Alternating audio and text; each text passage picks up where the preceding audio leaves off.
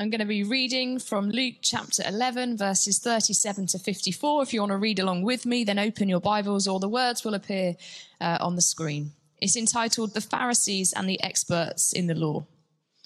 When Jesus had finished speaking, a Pharisee invited him to eat with him. So he went in and reclined at the table. But the Pharisee was surprised when he noticed that Jesus did not first wash before the meal. Then the Lord said to him, Now then, you Pharisees clean the outside of the cup and dish, but inside you are full of greed and wickedness. You foolish people. Did not the one who made the outside make the inside also? But now, as for what is inside you, be generous to the poor, and everything will be clean for you. Woe to the Pharisees, because you give God a tenth of your mint, rue, and other kinds of garden herbs, but you neglect justice and love for God. You should have practiced the latter without leaving the former undone. Woe to you, Pharisees, because you love the most important seats in the synagogues and respectful greetings in the marketplaces. Woe to you, because you are like unmarked graves, which people walk over without knowing it. One of the experts of the law answered him, Teacher, when you say these things, you insult us also. Jesus replied, And you experts in the law, woe to you, because you load people down with burdens that they can hardly carry, and you yourselves will not lift one finger to help them. Woe to you, because you build tombs for the prophets, and it was your ancestors who killed them. So you testify that you approve of what your ancestors did. They killed the prophets and you built their tombs. Because of this, God in his wisdom said, I will send them prophets and apostles, some of whom they will kill and others they will persecute. Therefore, this generation will be held responsible for the blood of all the prophets that has been shed since the beginning of the world. From the blood of Abel to the blood of Zechariah, who was killed before the altar and the sanctuary. Yes, I tell you, this generation will be held responsible for it all. Woe to you, experts in the law, because you have taken away the key to knowledge. You yourselves have not entered, and you have hindered those who, are, who were entering. When Jesus went outside, the Pharisees and the teachers of the law began to oppose him fiercely and besiege him with questions waiting to catch him in something he might say.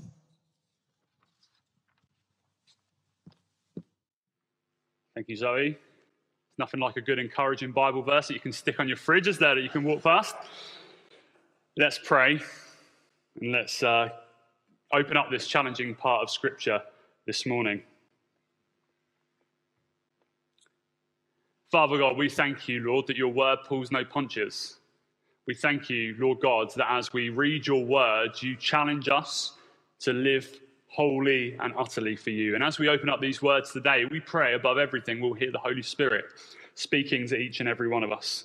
That you'll challenge us, you'll encourage us, you'll highlight those areas of our life which maybe we're not living for you in at the moment, and, and, and just call us back, we pray. In Jesus' name, amen.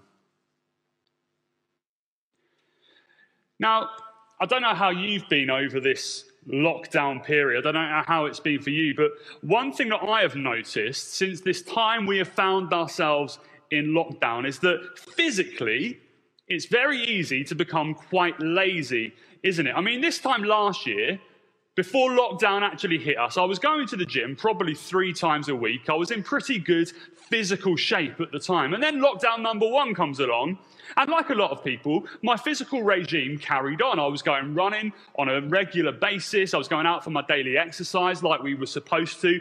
But then lockdown number two and lockdown number three came along, and my exercise got gradually less and less and less. I generally work from the church office, but the problem is I only live a two minute walk away from the church office. So I wasn't even getting any exercise coming to church every single day. And lockdown has shown me too that it's very, very easy to open the Uber Eats app on your phone and order a curry rather than cooking for yourself. And I reckon over the course of this year, I've put on in weight at least a stone over the last 12 months. And I recognize that something has got to change. I can't carry on like this long term because if I do, I'm going to get quite unhealthy along the way. You see, it's relatively easy to spot signs of our heart, our physical heart, being compromised, isn't it? When we, they were concerned about what a person did, whereas Jesus is concerned about who a person is. And he says in verse 39 Now then, you Pharisees, clean the outside of the cup and dish, but inside you are full of greed and wickedness. Are we still online at the moment? We're back online. Okay, that's good. Okay, so if you're rejoining us at this point and you've missed half of the stuff I've said up to this point, let me just recap for you right now. Jesus is going for a meal and he hasn't washed his hands. He's there with the Pharisees who they put all kinds of different rules and all kinds of different laws and all kinds of different regulations uh, on people because they want people to live in a certain way. And what we've said so far this morning is actually, if we're honest, we all have Pharisaical tendencies. We all at times live like the Pharisees do. We all impose things on other people. We all want to see people living in a way where the I's are dotted and the T's are crossed. But Jesus is at this meal and he doesn't wash his hands. And as he doesn't wash his hands, people begin to judge him. And Jesus then turns around to them in verse 39 and says, Now then, you Pharisees, you clean the outside of the cup and dish, but inside you are full of greed and wickedness. The problem with a Pharisaical spirit is that it hinders gospel outreach because people see right through it.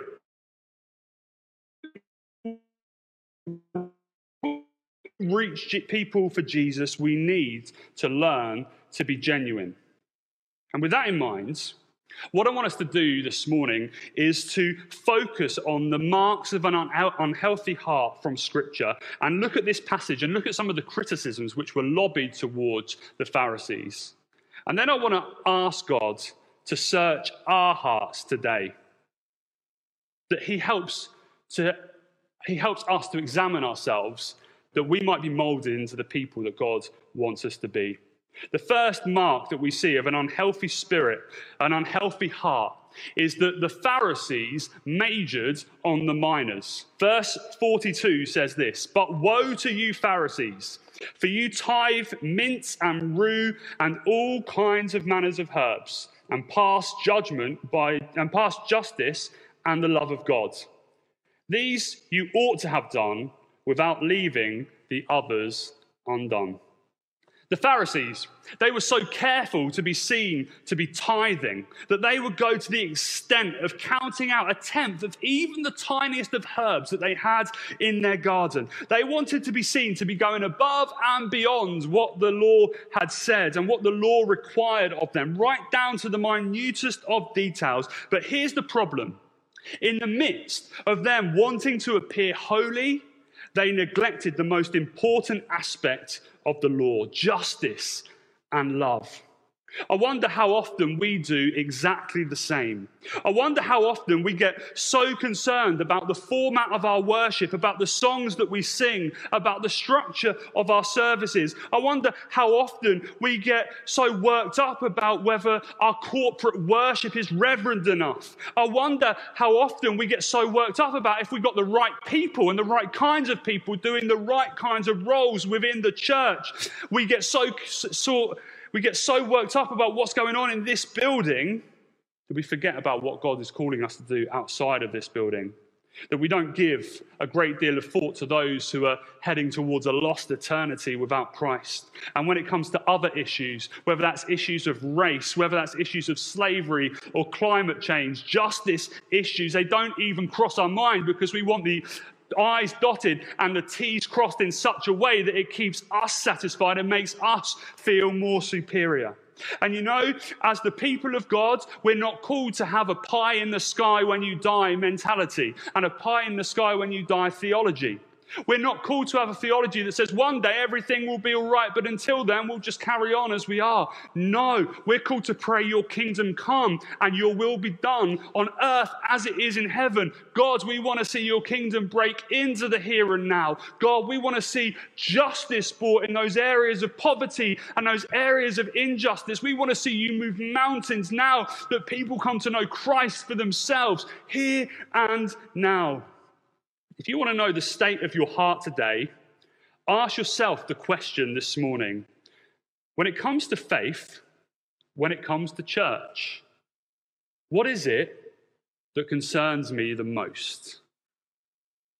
I wonder what the answer to that question is for you. What is it that really concerns you the most? Is it the style of worship? Is it the person who's preaching the word? Or is it the fact that we live in a city where the majority of people, if we truly believe what the Bible says, are heading towards a lost eternity right now? What is it that concerns God? And therefore, what is it that should concern us? It's like that song that we sing so often says, Lord, break my heart for what breaks yours. You know, as we come back together as a church over the course of the next few weeks, the course of the next few months, whenever it might be, Let's not be a people who just settle back into our old ways and our old habits, but let's continually spur one another on to be all that God calls us to be.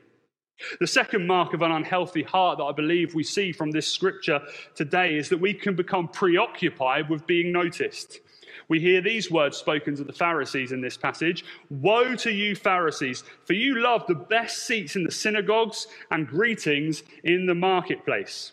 We're not able necessarily to identify with what Jesus is talking about here and the symbolism that Jesus uses, because in Jesus' day, the best seats in the synagogue were at the front. Now, we know as a Baptist church that the seats at the front are where no one wants to sit, and people want to sit at the back of the church. But what Jesus is getting at here is that these are really important seats for important people. So the Pharisees, they wanted to be sat at the front in these prominent seats in order to be seen and to be noticed, and people to go, wow, I wish I was just like them. But Jesus is pointing out one of the biggest issues of an unhealthy heart is pride. You see, Pharisees, they loved the attention they got from occupying the best seats in the house. But such attention leads to this elitist mentality. In fact, Jesus describes people who fall into this trap as being like deaf to others. They're like unmarked graves that people walk over without knowing. And Jesus is saying that this kind of mentality and this kind of attitude is destructive. And as we examine our hearts today, let me ask you is what you do done to be seen by men or to glorify God? If you never got another hint of human praise for what you do, would you still serve? Now, I'm not saying that human praise is wrong. In fact, I really believe that we should be a church of honor, that we honor one another, that we build one another up, that we say thank you when people do serve and they do do what we need people to do so often. We need to celebrate success. But when that's what we live for, it damages rather than it edifies. What's the remedy? It's taking on the mindset of Christ, who did not account equality with God as something to be grasped, but he took on the nature of a servant. How is your heart looking today? The third mark of an unhealthy heart that we see in our scripture today is that we begin to be a burden to others rather than bless them. You see, as Jesus is speaking here directly to the Pharisees, someone else at the dinner table pipes up, and it's one of the scribes. And he insists that if Jesus is going to continue attacking the Pharisees like he is, he actually is attacking the scribes also. The scribes, they were the experts in the law. They were the theologians of the day. They were the experts with all things regarding to Scripture. And we read this in verse 46. Jesus replied, And you experts in the law, woe to you, because you load people down with burdens they can hardly carry and you yourself will not lift a finger to help them. Jesus accuses the scribe of really taking all the joy out of living for God and making it a burden. You know, when David spoke about the law in Psalm 119, he described the law as a blessing. We read these words Blessed are those whose ways are blameless, who walk according to the law of the Lord. Blessed are those who keep his statutes and seek him with all of their hearts. But Jesus speaks here to a people who are loading burdens that they can hardly carry. And that's in total contrast to what Jesus gives. Jesus said, Come to me, all who are weak and heavy laden, and I'll give you rest. Take my yoke upon you, for my yoke is easy and my burden is light. I wonder if you've ever met the type of Christian who sucks the joy out of living for Christ.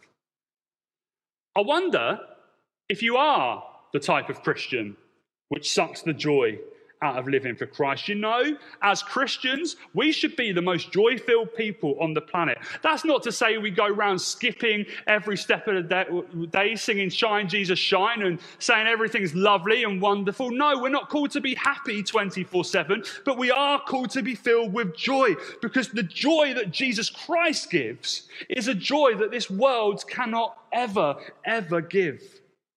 And that hope should shine through us. Yes, it's tough. Yes, it's rough. Yes, it's hard. But actually, I know the solid rock in which I stand. I know what's going to happen. I know the one who holds the future. Let me ask you again today, church how is your heart? I really hope there are some people with me still this morning online. I really hope that you've been able to tune into this because I believe that God wants to speak directly into our lives as individuals today and to begin to stir something up within us as a church to say, come on, we're going to make sure we're spiritually fit for this next season. We're going to make sure we're spiritually ready to go when God calls us back together. We're going to make sure we're spiritually ready and on the point because we're looking to Jesus, whatever this season is going to bring. The next thing I think we see about living with an unhealthy heart today is that our works can become a monument for our guilt. We read these words in verses 47 to 48. Woe to you, because you build tombs for the prophets, and it was your ancestors who killed them. So you testify that you approve of what your ancestors did. They killed the prophets, and you built their tombs. Have you ever been to a funeral, I wonder, where someone has passed away? And at that funeral, there are some people there who have this outpouring of grief and emotions. And sometimes you can't help but look and think, were you that close to them when they were alive? Did you really care for them when they were here and you could physically be with them? You know, sometimes an outpouring of emotion like that can be out of guilt. They realize that how they may have treated someone in this life. So when they're dead, they go over and above that kind of expression of emotion that might be naturally applicable to their relationship with them. And it seems really that's what Jesus is getting at here. You see, the teachers of the law went to great lengths to show honor to the prophets, but that honor that they showed only really revealed their guilt rather than concealed it. You see, when the prophets were alive, they wanted nothing to do with them. In fact, in their way of thinking, the only good prophet was a dead prophet. But now, they're building tombs for these prophets. And an unhealthy heart serves out a place of guilt rather than a place of blessing. An unhealthy heart works for salvation rather than working from salvation. An unhealthy heart serves in order to get noticed and to get acclaim when it doesn't come. They might get angry and storm off and say, I'm not doing this anymore. And in some ways, if we're honest, that's the default position of all of our hearts, isn't it?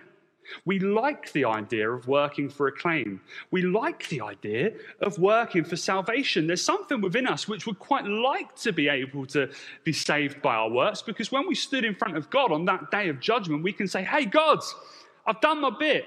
I've paid my taxes. You've got to let me in. But here's the thing the scandal of grace is that there's nothing that we can do to earn God's favor. It's all because of Jesus, that He came, He lived, He died, He paid the ransom, and as a result, rose three days later that we also might be forgiven, set free, and saved. So, therefore, as Christians, we need to learn to serve from a place of acceptance rather than serving for acceptance. But when our hearts are unhealthy, our tendency is to lean back into our old ways of being, to lean back into how we were before, because we think it might make us feel better about ourselves. But in reality, what it does is it drives a greater wedge between us and God. The final thing the final symptom that I think we see here of an unhealthy heart is this an unhealthy heart makes the truth hard to find. Jesus said these words in verses 52 to 53 Woe to you, experts in the law, because you have taken away the key to knowledge. You yourselves have not entered, and you have hindered those who were entering. Jesus condemned the teachers of the law for being the exact opposite of what they thought that they were.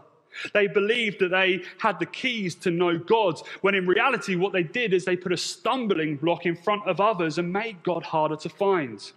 And a person with an unhealthy heart does exactly the same. They think they're okay because they've prayed a sinner's prayer at one point in their life, but what they've allowed to do is they've allowed their hearts to grow bitter and hard. And what happens is it doesn't just hinder their walk, but it hinders the walks of others as well. And people look at the bitterness within the heart and they say, well, if that's what being a Christian is like, I want nothing to do with it. Jesus reserved his harshest words for the religious. He wanted them to see their state before God. And as I said earlier, it's easy for us to vilify the Pharisees. But you know, I'm fairly convinced that when these guys started out, they didn't go into it to be awkward. They didn't go into it to deliberately lead people astray from God. But when these Pharisees, these scribes, these teachers of the law started out, I genuinely believe they probably wanted to honor God with their whole lives. They wanted to live for God with everything that they had. They wanted to be totally and utterly sold out for God. But somewhere along the way, something led them astray whether that was praise of men, whether that was acclaim, whether that was getting the best seats in the synagogue, I don't know. And that's why I say, to some extent, we all have Pharisaical tendencies. We all have the tendency to major on the minor things and forget what's really important when it comes to God. We all have the tendency to be preoccupied at times with being noticed. We all have the tendency to burden others rather than to bless them. We all have the tendency to try to work for our salvation rather, rather than work from our salvation because we carry around so much guilt with us still. We all have the tendency to make the truth hard to find for others as well. So let me ask you one more time this morning, church. How is your heart today? Really, how is your heart?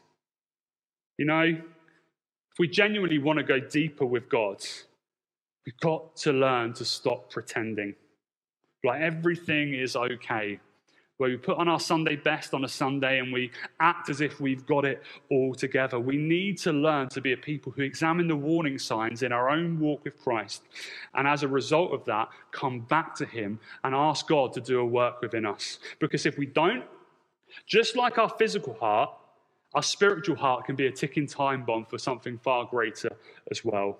If your heart isn't healthy today, know that we worship a God who the Bible describes as the great physician he is the one who can perform heart surgery on you today. He is the one who can take the hardest of heart and turn it around.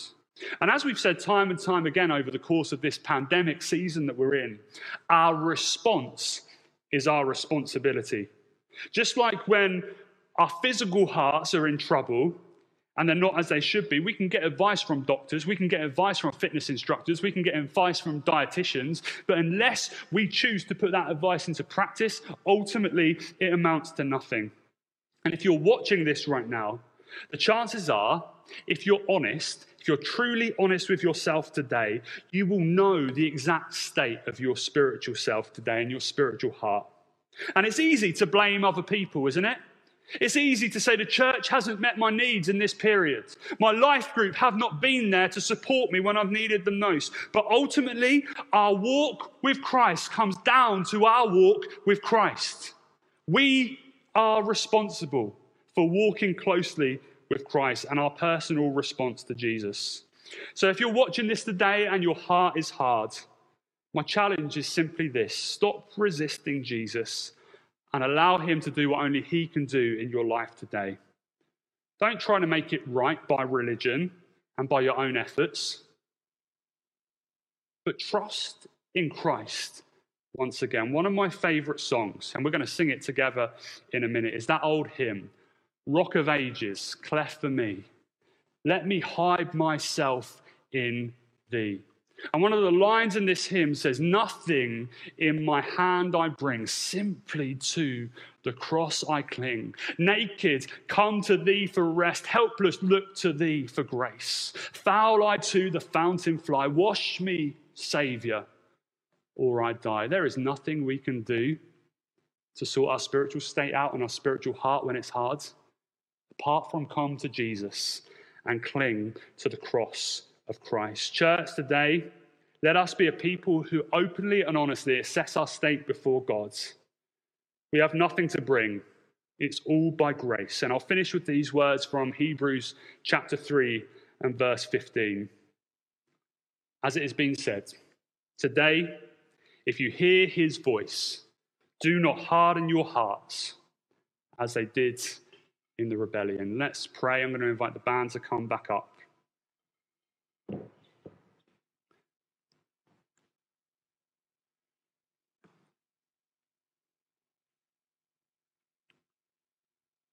Father God,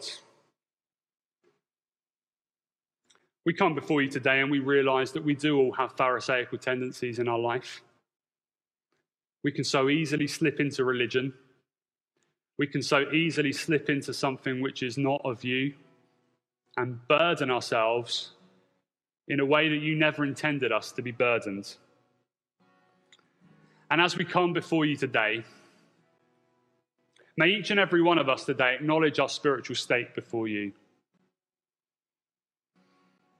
If we're walking closely with you right now, Lord Jesus, help us to keep on keeping on. Will you draw closer to us even today?